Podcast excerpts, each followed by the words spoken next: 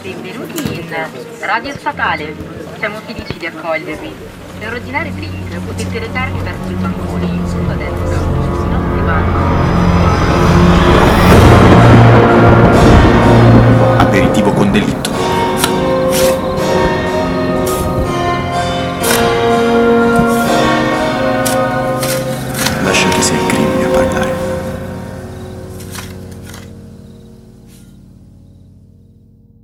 Tutti e benvenuti su Radio Statale. Mi presento, io sono Giorgia, eh, in realtà sono un nuovo acquisto di questa radio e niente, volevo presentarmi con voi. Sono io e insieme al mio amico Alessandro. Ciao a tutti ragazzi, io sono il vostro carissimo Alessandro Novembre e se non mi conoscete molto male vuol dire che non avete ascoltato le vecchie puntate dei The Club Brothers, ma sono qui appunto con questa ragazza, una intrusa diciamo se così si può dire perché è di un'altra università, quindi occhio ragazzi, stiamo attenti. Prima o poi si conquisterà tutta la radio secondo me. Ma siamo qui per presentarvi questo nuovissimo programma, di cosa si tratta?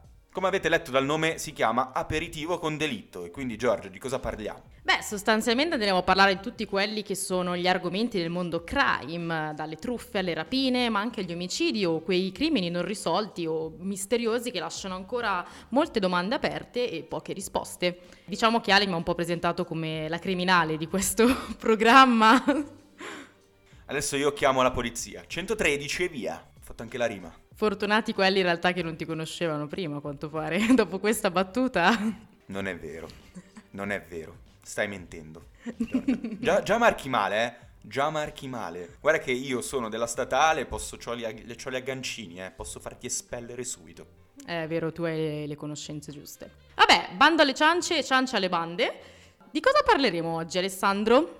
Allora, oggi parleremo di truffe. Abbiamo deciso di incominciare con un argomento un pochettino più leggero, quindi niente omicidi, niente cose troppo cruente. Stiamo tranquilli, stiamo leggeri, è ora dell'aperitivo se ci state ascoltando appena uscito questo podcast e quindi non vogliamo farvi andare il drink di traverso. Mi raccomando, spero che abbiate scelto un drink molto leggero per riuscire ad arrivare vivi a fine di questo podcast. Bel negroni, un bel negroni e via. Che leggero. Che poi in realtà tu dici iniziamo leggeri, ma iniziamo leggeri con uno di quelli che sono stati uno dei più grandi truffatori della storia dell'umanità, a mio parere, ma non solo a mio parere. Sì, perché ha inventato un nuovo modo di fregare tutti. Beh, c'è chi inventa nuove medicine, cure, scopre, fa scoperte a livello scientifico e chi logicamente eh, inventa nuove truffe, ognuno le sue insomma. Ognuno è portato in qualcosa. Io sono portato nel dire cavolate e quindi eccomi qua su Radio Statale. Quindi noi stiamo parlando di Frank William Abagnale Jr., che nasce il 27 aprile del 1948 a New Rocheville, New York. Un grandissimo truffatore, ma in realtà lui è cresciuto in una famiglia per bene, era un ragazzino a modo. Poi qualcosa sarà scattato nella sua testa, non lo so, non voglio ancora non voglio indagare troppo. Cresce appunto insieme a tre fratelli, con una madre di nazionalità francese e il padre Frank William Abagnale Senior, non confondiamoci ragazzi, è appunto un adolescente normalissimo, il padre è un uomo per bene, benestante, anzi ha un bel po' di soldi, ma qualcosa scatta in Frank quando ha appena 15 anni, sai, tu 15 anni sei adolescente, pensi alle ragazze, pensi a farti figo, pensi a farti un po' di amichetti, ai tuoi hobby, lui, lui no. Sì, diciamo che una cosa che dicevo ad Alessandro inizio puntata è che tu vedi la foto di quest'uomo e non gli daresti due lire o due dollari in questo caso. Lo vedi tutto pettinato, ben impostato, con questo sorriso anche un po' da stupidotto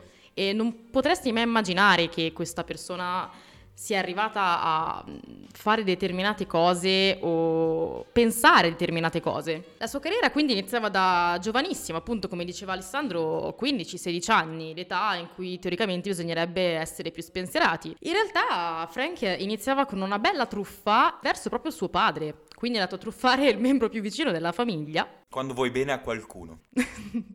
come dimostrare il proprio affetto. Esatto, come, cioè io se me lo sono sempre chiesto, ora so cosa devo fare, truffare i miei genitori. Allora, cosa decide di fare il nostro caro vecchio Frank? Decide di prendere la carta di credito di suo padre per pagare carburante e un camion per aiutarlo a recarsi al lavoro, un lavoro part-time che si era trovato da ragazzino. Lui invece decide di acquistare dei pneumatici, delle batterie e articoli relativi alle auto e poi di rivenderli a delle stazioni di benzina in cambio di contanti e riesce a tirar su un bel gruzzoletto, sono 3.400 dollari, che il padre non vedrà mai più. E inoltre c'è da dire che lui frequentava una scuola cattolica, la sua famiglia era molto cattolica e quindi cioè, è andato proprio contro tutti gli insegnamenti di questa religione, se ne è sbattuto. Sì, eh, diciamo che era un po' atipico come cattolico, eh, a meno che non vuoi intendere il abbi cura del prossimo inteso se stesso, cioè abbi cura con i soldi di tuo padre.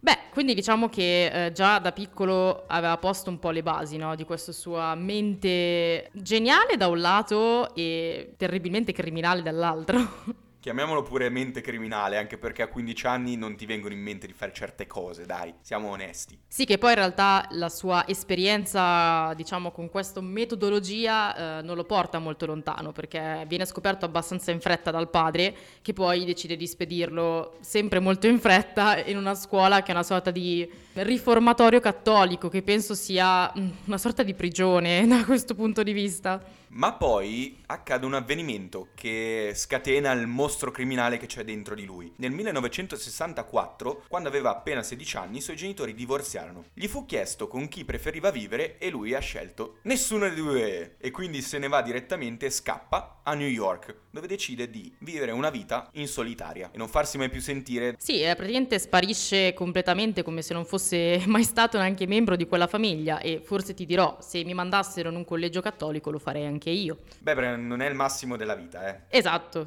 decisamente. Però anche il padre non ha tutti i torti, forse. Poi, vabbè, diciamo che anche lui ha avuto il coraggio di andarsene via di casa a 16 anni. Cioè, tu pensa cosa facevi a 16 anni, probabilmente stavi sul divano a giocare alla play, quindi sai, sono cose un po' diverse. Sì, più o meno, più o meno. Hai dipinto il quadro di un sedicenne medio. Quindi, beh, eh, diciamo che anche le basi per vivere a New York non erano poi così tante. Logicamente a 16 anni eh, uno il massimo con cui por- può partire eh, sono 200-300 euro e vivere un po' la giornata. Diciamo che il nostro Frank si è trovato anche un lavoretto, eh, però un dollaro e 50 barra 2 allora non è che ti permettono di avere chissà che vita. Il nostro Frank voleva di più, eh, poi abituato anche alle cifre della carta di credito di suo padre, era diciamo abituato molto bene. Sì, lui inizia ad essere conosciuto a New York come Big Nail o più semplicemente semplicemente come Big per il suo aspetto molto maturo e decide anche di sfruttare questa cosa, quindi di falsificare, di modificare la sua patente che è il documento che viene più utilizzato in America anche quando vieni fermato dalla polizia e risulta su quel documento 10 anni più grande di quello che è effettivamente e impara ben presto una cosa, più istruzione hai, più vieni pagato. Di questo ne riparleremo dopo e anche molto. Adesso diciamo che è molto discutibile come cosa, eh? però dagli torto, diciamo. Ma parliamo della sua prima opera vera e propria come truffatore, cioè la falsificazione di assegni. Sì, infatti diciamo che il nostro Frank, nonostante la giovane età e l'aspetto fisico che poteva sicuramente un po' ingannare, ma comunque stiamo sempre parlando di un sedicenne, si era ben presto accorto che gli assegni, beh, eh, sono soldi, quindi i soldi possono essere usati per comprare beh, un po' po' di cose. Quindi perché non compilare degli assegni falsi e semplicemente pagando in realtà con dei soldi che lui non aveva? Infatti il nostro Frank cosa faceva? Andava ad aprire in banca un conto corrente con nomi logicamente non suoi, si faceva dare questo blocchettino degli assegni e andava a pagare in giro per gli Stati Uniti sostanzialmente con dei soldi che non aveva. Quindi lasciava un sacco di assegni in bianco e si prendeva un sacco di cose, senza logicamente avere mezzo euro. Poi decide successivamente di aprire tantissimi conti diversi su tantissime banche, continuando a cambiare identità. Caso mai che lo beccassero, eh? Povero Frank che nel frattempo stava diventando uno dei criminali più ricercati degli Stati Uniti. E ce ne vuole, eh, per essere un ragazzino di appena 16-17 anni decide di fare una cosa, sviluppare questo metodo nuovo, efficace, che se ci pensi comunque era all'avanguardia per essere negli anni 60, comincia a stampare assegni praticamente identici agli originali per poi incassarli facendosi dare i contanti. Cioè lui si fa quindi anticipare tutto in contanti, quindi dai l'assegno che in realtà è fasullo, tac, ti rientrano i contantini, eh, mica male. L'astuzia però più famosa del giovane consiste nel falsificare, inserendo il suo numero di conto nell'apposito spazio, cioè prendeva questi moduli prestampati per i versamenti e poi aggiungeva alle altre schede originali delle banche. In questo modo il deposito compilato dai clienti finisce direttamente sul suo conto, invece che su quello del legittimo destinatario. Quindi c'era una persona a cui dovevano andare soldi, non gli andavano e andavano direttamente a lui. Cioè, se tu pensi davvero che questo ragazzo aveva 16 anni, ha pensato questa cosa, davvero, penso sia un'intelligenza pazzesca. Eh, lui ha deciso di sfruttarla bene, infatti raggiunge ben 40.000 dollari prima che questo espediente venga scoperto dalle banche. Ma nel frattempo a Bagnale ha già cambiato identità, quindi è sempre un passo avanti. Sì, per raccogliere 40.000 dollari direi che ne ha cambiate tante l'identità. E soprattutto dopo tanti di questi inganni è un po' difficile passare inosservato. In effetti sì, però lui aveva questa grandissima capacità di saper recitare, diciamo, immettersi in vari personaggi. E qua giungiamo al discorso che stavo dicendo prima che abbiamo detto mm, ne parleremo dopo. Lui, diciamo, così, se così si può dire, ha interpretato vari ruoli nella sua vita, un vero e proprio attore, e ha creato queste false identità. Sì, perché noi diciamo comunque truffatore, però dobbiamo ricordarci che questo qua truffatore e attore e non è cosa da poco, perché mantenere le parti che poi eh, decideva di interpretare non è lavoro da poco, eh. Vabbè, ma anche non confondersi magari con eh, le varie identità, magari stai recitando sotto il ruolo di un camionista e il giorno prima invece eri, che ne so, un barista, capito? Cioè lui passava da una cosa all'altra. Come dicevamo, lui capisce che più hai studiato, meglio vieni pagato e quindi decide di fare una cosa, falsificare una laurea alla Columbia University. Arriva quindi per ben sei mesi, un intero semestre, a insegnare sociologia alla Birmingham Young University. Lavora come supplente sotto il falso nome di Frank Adams. Alla classe faceva leggere un capitolo del libro agli alunni che poi commentava ed interpretava, dando sfogo alle sue spiccate doti di improvvisazione. Cioè per sei mesi si è, ri- finto un insegnante. Di, un- di una cosa di cui non sapeva praticamente nulla, cioè doveva avere anche una buona memoria direi, eh? No, ma davvero io sono sempre più stupita dell'intelligenza di questo uomo. Cioè, riusciva tranquillamente a essere intanto un'altra persona ed essere completamente credibile. Cioè, lui è stato un professore per sei mesi e non ha destato sospetti, o almeno così non risulta. Oltre ad essere un professore, diciamo che il nostro Frank ha avuto anche un'altra grandissima illuminazione. Mentre, diciamo, falsificava tutti questi assegni in giro per gli Stati Uniti, lui si è reso conto che sarebbe stato molto più semplice riuscire a, diciamo, truffare ancora meglio se fosse riuscito a spostarsi molto più facilmente all'interno degli Stati Uniti. E come si fa a spostarsi in modo semplice senza destare sospetti? Se non essendo un pilota. Non mi dirai che hai imparato a guidare degli aerei. Logicamente no, però finto molto bene anche questo. Ovvio, in questo caso non parliamo di pilotaggio vero, eh? non, è, non si è spinto così oltre.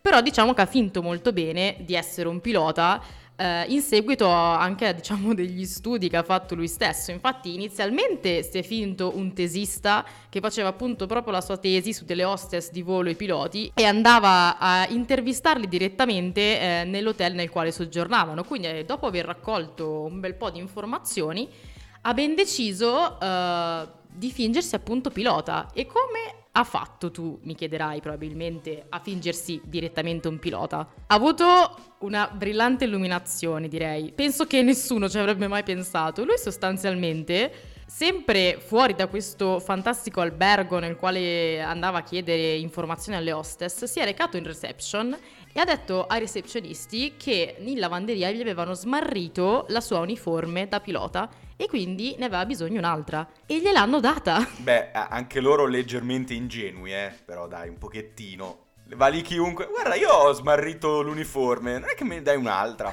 Ma Sì, dai, mi fido di te.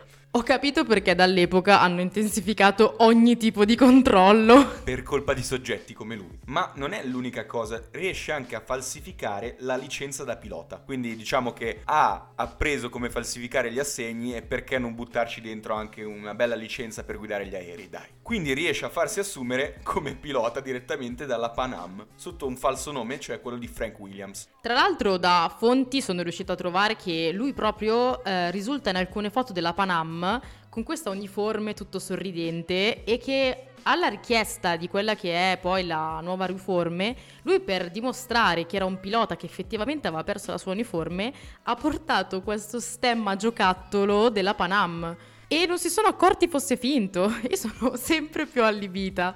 Vabbè, dai, lui, lui era un genio, però abbiamo capito che un pochettino anche loro l'hanno aiutato. La Panam ha addirittura stimato che tra i 16 e i 18 anni Frank ha volato come passeggero, eh, non ha mai guidato, quindi non ha messo in pericolo vite umane, però ha volato per oltre 1.600.000 km su più di 250 voli in 26 paesi diversi, sfruttando una cosa che prima veniva chiamata dead aiding, cioè un pilota riceveva un viaggio gratis, diciamo un passaggio, come cortesia professionale da parte di altre compagnie aeree. Non penso che la usino più questa cosa adesso.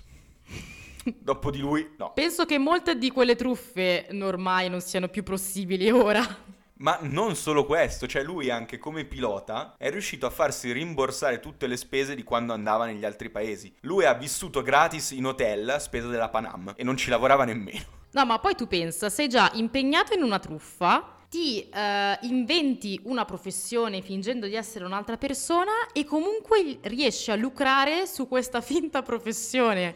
Cioè, pensare oltre tutti gli schemi possibili. Però c'è da dire che è stato anche prudente perché ha deciso di non viaggiare mai sugli aerei della Panam perché magari pensava ci fosse qualche pilota, qualche assunto reale che potesse dire no aspetta un attimo ma quella spilletta che hai su non è vera. Sì, penso che uno uh, che lavorava davvero dalla Panam se ne sarebbe accorto. Pensa che ha addirittura guadagnato anche un soprannome di James Bond del cielo. Non si ferma a queste due professioni, eh, cioè ce ne sono altre. Diventerà anche un dottore. Già, un dottore. Esattamente, perché in uno dei suoi mille mila scali, lui, beh, eh, cosa fa a tempo perso? C'è chi legge libri, eh, c'è chi, non so, inizia uno sport nuovo e c'è chi si finge dottore.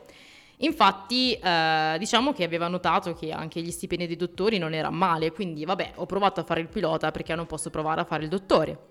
Quindi eh, la scelta ricade accidentalmente eh, su un posto eh, che si è liberato come pediatra e quindi decide di tentare questa cosa. E la cosa molto interessante è che lui, verso tutti i suoi colleghi medici, è riuscito a essere sempre mh, mm, molto credibile. Non aveva chissà quali informazioni a livello medico, ok? Sì, si informava all'interno della, eh, diciamo, biblioteca dell'ospedale presso il quale lavorava, però logicamente non poteva avere le basi mediche reali per lavorare. Quindi lui cosa faceva? Sostanzialmente ascoltava tutti gli altri pediatri silenziosamente e ogni tanto riproponeva quello che gli avevano detto, così da sembrare credibilissimo. Pensa che questa professione nasce perché lui era stato appunto, ormai era, era ricercato come pilota, cioè lo conoscevano un po' tutti. Decide di cambiare nome in Frank Connors, questo giro. Frank c'è sempre però, eh, se hai notato quello non lo cambia mai. Decide appunto dopo di far sapere al titolare dell'appartamento in cui stava che era un medico. Divenne amico di un vero dottore che abitava nel suo stesso complesso di appartamenti e questo dottore, credendolo un vero medico con una laurea effettiva, gli procurò un incarico provvisorio di supervisore di stagisti dell'ospedale. E gli è andata molto bene perché qua appunto come dicevi tu non doveva fare molto. Tranne che una volta si sono insospettiti un attimino perché a momenti un bambino moriva per asfissia. Perché lui non aveva idea di che cosa fosse un neonato cianotico come gli era stato detto invece dagli infermieri. Sì diciamo che è facile fingere fino a che non devi proprio agire in prima persona. Pensa se fosse stato necessario magari un intervento diretto su un bambino ma proprio e non ci fosse stato nessun altro se non lui come medico. Eh quel bambino era, era spacciato. Sì, lì sarebbe stato davvero un disastro, perché finché comunque puoi dire sì, eh, fallo tu questo, seguilo tu questo paziente, però sai, quando a momenti ci lascia la pelle un bambino ti comincia a fare due domande. Infatti è il momento nel quale esce di scena appena in tempo, proprio perché stanno appunto cercando un nuovo personale, quindi ne approfitta per andare via e diciamo proseguire eh, il suo viaggio. Un pochettino di coscienza l'ha avuta anche lui. Sì, ma anche perché alla fine va bene truffatore, eh, omicida forse non voleva esserlo. Ma non ci fermiamo qua, c'è un'altra professione, l'avvocato. Beh, vuoi non diventare un avvocato? Casomai magari poi tu ti debba difendere in corte, ci pensa lui si difende da solo. Infatti, lui esatto si finge un avvocato perché logicamente l'aveva provate tutte. Vuoi non provare anche l'avvocato? Ovviamente. Infatti, lui intreccia, diciamo, queste relazioni d'amicizia logicamente con uh, delle hostess con la quale aveva volato e una di queste le presenta un avvocato che si era appena laureato ad Harvard. Vuoi non dirgli che anche tu ti sei laureato come avvocato ad Harvard? Ovviamente. Quindi eccolo qui, il nostro fantastico Frank in versione avvocato. Tutto ciò a 19 anni, eh, ricordiamolo. Logicamente era ancora in quell'età in cui l'università neanche l'ha iniziata. Lui aveva già una laurea in medicina invece, una laurea in legge, era un pilota e aveva anche una laurea alla Columbia University, insomma lui aveva già fatto tutto a 19 anni. Quindi nulla, diciamo che lui prova anche a fare l'esame di praticantato della Louisiana, eh, però dopo il terzo tentativo fallito diciamo che eh, capisce che non è proprio la sua strada, o meglio, avrebbe dovuto capirlo, in realtà falsificherà anche quell'attestato. A 19 anni, appunto, si ritrova a lavorare nell'ufficio legale più importante dello Stato. Insomma, una cosetta da nulla. Però dopo 8 mesi è costretto a lasciare l'impiego perché un collega, che si era veramente laureato ad Harvard, incomincia a fargli delle domande un pochettino scomode sull'università. E lui non può rispondere a queste domande, non essendoci mai neanche stato ad Harvard. Va bene che è un bravo attore, però così anche troppa improvvisazione. Sì, che poi mi fa molto ridere questa cosa perché è come se si vada a rubare a casa del ladro. Tu vai a fare il truffatore all'interno uh, dell'ufficio del consigliere. C'è un detto, no? Tieni vicino tuo, un tuo amico, ma ancora più vicino un tuo nemico, se non sbaglio. Più vicino di così non poteva stare. Ma nel frattempo le sue gesta non passano inosservate, perché diventa ricercato in ben 26 paesi. Ce li aveva tutti alle calcagna. Sì, sì, soprattutto da Stati Uniti e Francia. Ce l'avevano su a morte con questa persona che, di cui probabilmente non sapevano neanche il reale nome, visto che ne avrà avuti mille. Pensa che io non mi ricordo il nome di una persona appena l'ho conosciuta. Lui non so come si facesse a non confondere. Io mi sarei fatta sgamare subito, ma solo perché già alla seconda professione falsa mi sarei dimenticata tutto. Esattamente. No, ma ti confondi. Cioè, come fai a non confonderti? Ma torniamo a noi. Quindi Frank viene arrestato per la prima volta in Francia nel 1969 dopo essere stato riconosciuto da un addetto della Air France. Nonostante le pressioni degli altri stati per farlo estradare, lui eh, rimane per sei mesi nella prigione di Perpignan. Perdonatemi, non so il francese, quindi la pronuncia sarà molto pessima. Perpignan. Eh, Perpignan. Qui si ammalerà molto gravemente, arrivando quasi addirittura a perdere la vita e a causa delle pessime condizioni delle, delle, carceri francesi. Sì, ma poi se non sbaglio era anche una carcere abbastanza dura, cioè se non sbaglio i detenuti dormivano direttamente sul pavimento e erano terribilmente malnutriti. Sì, l'aveva scritto anche nel suo libro, nella sua autobiografia, detto che in realtà quanto ti vuoi fidare di un'autobiografia di un truffatore? Successivamente viene poi processato in Svezia, dove lo curano e imprigionano per altri sei mesi nella città di Malmo. Infine, dopo essere passato anche per le delle prigioni italiane, quindi è passato anche dal nostro bel paese, Frank viene deportato negli Stati Uniti, dove viene condannato per frode a 12 anni di carcere federale. In seguito, comunque, Frank, anche dopo essere stato condannato uh, negli Stati Uniti, in realtà riesce a fuggire. Solo uh, che purtroppo anche se avesse provato in tutti i modi a far perdere le sue tracce, viene comunque rintracciato di nuovo in Canada e riviene quindi consegnato verso, diciamo, alle forze dell'ordine statunitensi. Frank fuggì da un aereo di linea durante la fase di atterraggio a New York. Riuscì a scavalcare le recinzioni e a chiamare un taxi per la grande stazione centrale. Dopo essersi fermato nel Bronx per cambiarsi e ritirare un mazzo di chiavi di una cassetta di sicurezza di una banca di Montreal, contenente 20.000 dollari, Frank prese un treno diretto all'aeroporto internazionale di Montreal per acquistare un biglietto con destinazione San Paolo, Brasile, un paese che non aveva accordi di estradizione con gli Stati Uniti. Eh, mentre era in fila alla biglietteria fu riconosciuto ed arrestato da un agente della polizia. Diciamo che la sua idea di scappare in Brasile per non venire di nuovo estradato non, non hanno proprio funzionato, ecco. Ma non è l'unica fuga che tenta, perché anche prima di questa sentenza di 12 anni tenta un'altra volta nel 1971 di scappare. Allora, un po' per delle circostanze fortunate e un po' per la sua astuzia, lo porta fuori dal centro di detenzione federale di Atlanta, in Georgia, in cui era detenuto in attesa del processo. Da Atlanta cerca la libertà prima a New York e poi successivamente a Washington DC, ma la fuga termina dopo qualche settimana per mano di due detective della polizia di, di New York City che lo beccano in pieno. Ma tra l'altro sai come è riuscito a fuggire dal centro di detenzione federale? Praticamente si è finto un agente sotto copertura che fingeva di essere un detenuto per fare delle indagini e ha corrotto dei secondini e così è riuscito a uscire. Sempre più genio, io sono sempre più convinta che sia un fottuto genio. Che poi comunque bisogna anche considerare che lui un po' di pena se l'è scontata. Se non sbaglio è stato incarcerato 5 anni, però una mente così geniale come fai a tenerla in prigione? È una mente sprecata.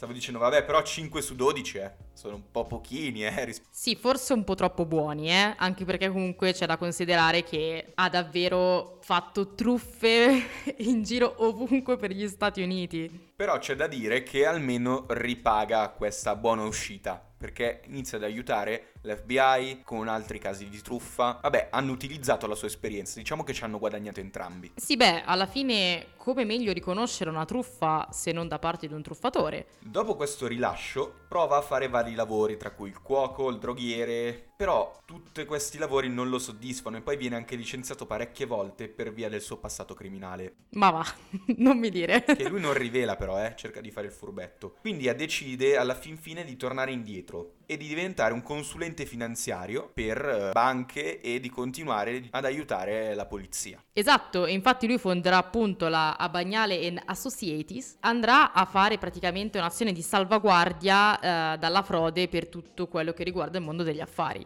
Quindi va proprio, diciamo, nel suo ambito, ritorna un po' a casa, però questa volta veste, diciamo, diciamo i panni delle autorità, o della giustizia, tra virgolette. Tuttora collabora con l'FBI, è una collaborazione che ormai va avanti da 40 anni, diciamo che è passato all'altro lato, al lato oscuro, anzi per- sarebbe il lato dei buoni, ma per lui il lato oscuro. Sì, beh, diciamo che fare anche una vita così da truffatore non deve essere proprio leggera, eh. Però c'è da dire che con questi impieghi e anche con il libro che ha scritto, che ha venduto abbastanza, appunto nel 1980 scrive la sua autobiografia Catch Me If You Can, da cui verrà tratto dopo l'anonimo film del 2002, diretto da Steven Spielberg con interpreti Tom Hanks e soprattutto il grande Leonardo DiCaprio nella sua era d'oro. Gran- grandissimo e bellissimo Leonardo DiCaprio. Sarà, sarà stato contento Frank, dai. Sì, che non rispecchiava assolutamente l'aspetto reale di quella persona perché io ribadisco, aveva proprio un sorriso da ebete. Ma in tutto ciò comunque lui, ripeto, è riuscito a diventare milionario. Milionario. Quindi c'è un'occasione di riscatto per tutti. Questo è un po' un insegnamento, dai. sì, diciamo che non è proprio un fantastico insegnamento perché in questo caso sembra quasi che sì, tu fai comunque del male, tanto alla fine finisce bene. o meglio, va molto contro a quello che ci siamo sempre detti, tipo se faccio bene mi ritorna bene. A quanto pare sono possibili più versioni. Beh, ma io non credo nel karma, personalmente, dopo aver sentito anche questa storia, non ci credo proprio. Vabbè, ma bisogna dire che in realtà un po' il karma ra- l'ha ripagato aiutando l'FBI. Tra l'altro, finalmente, dopo comunque aver lasciato alle spalle questa vita, diciamo, molto travagliata, è riuscito anche comunque a farsi moglie, tre figli, quindi diciamo che anche da quel punto di vista ha avuto un riscatto, visto che tra l'altro è stato proprio l'amore verso una donna a fregarlo. Infatti, prima che iniziassero davvero le ricerche, proprio quelle più forti sul suo conto, lui aveva rivelato tutto ad un hostess di volo con la quale voleva comunque mettere su famiglia, sposarsi e avere una vita normale. Però lei l'ha tradito, ha rivelato tutto all'FB- all'FBI e da questo punto in poi che poi appunto inizia la fuga matta e disperata. Beh, eh, direi che per questa puntata è tutto, è stato un bel inizio, si prospetta una bella stagione direi. Ricca di tanti avvenimenti molto bizzarri, avremo tante novità, tante rubriche anche un pochettino più divertenti, ma no spoiler, mi raccomando. E soprattutto seguiteci sui social, mi raccomando, digitate aperitivo con delitto, trattino basso RS che sta per Radio Statale, quindi andate a seguire anche loro sui loro social e mi raccomando ogni mercoledì alle 17. Non perdetevi le nostre novità, ci trovate su Anchor, su Spotify e a breve anche su altre piattaforme. Vi aspettiamo quindi al prossimo drink. Mi raccomando, Negroni. Rosso, noi parliamo di crimini, rosso come il sangue. Magari prossimamente sarà meglio usare un Bloody Mary, eh? Quindi direi che terminiamo qui e ciao a tutti ragazzi! Ciao ragazzi!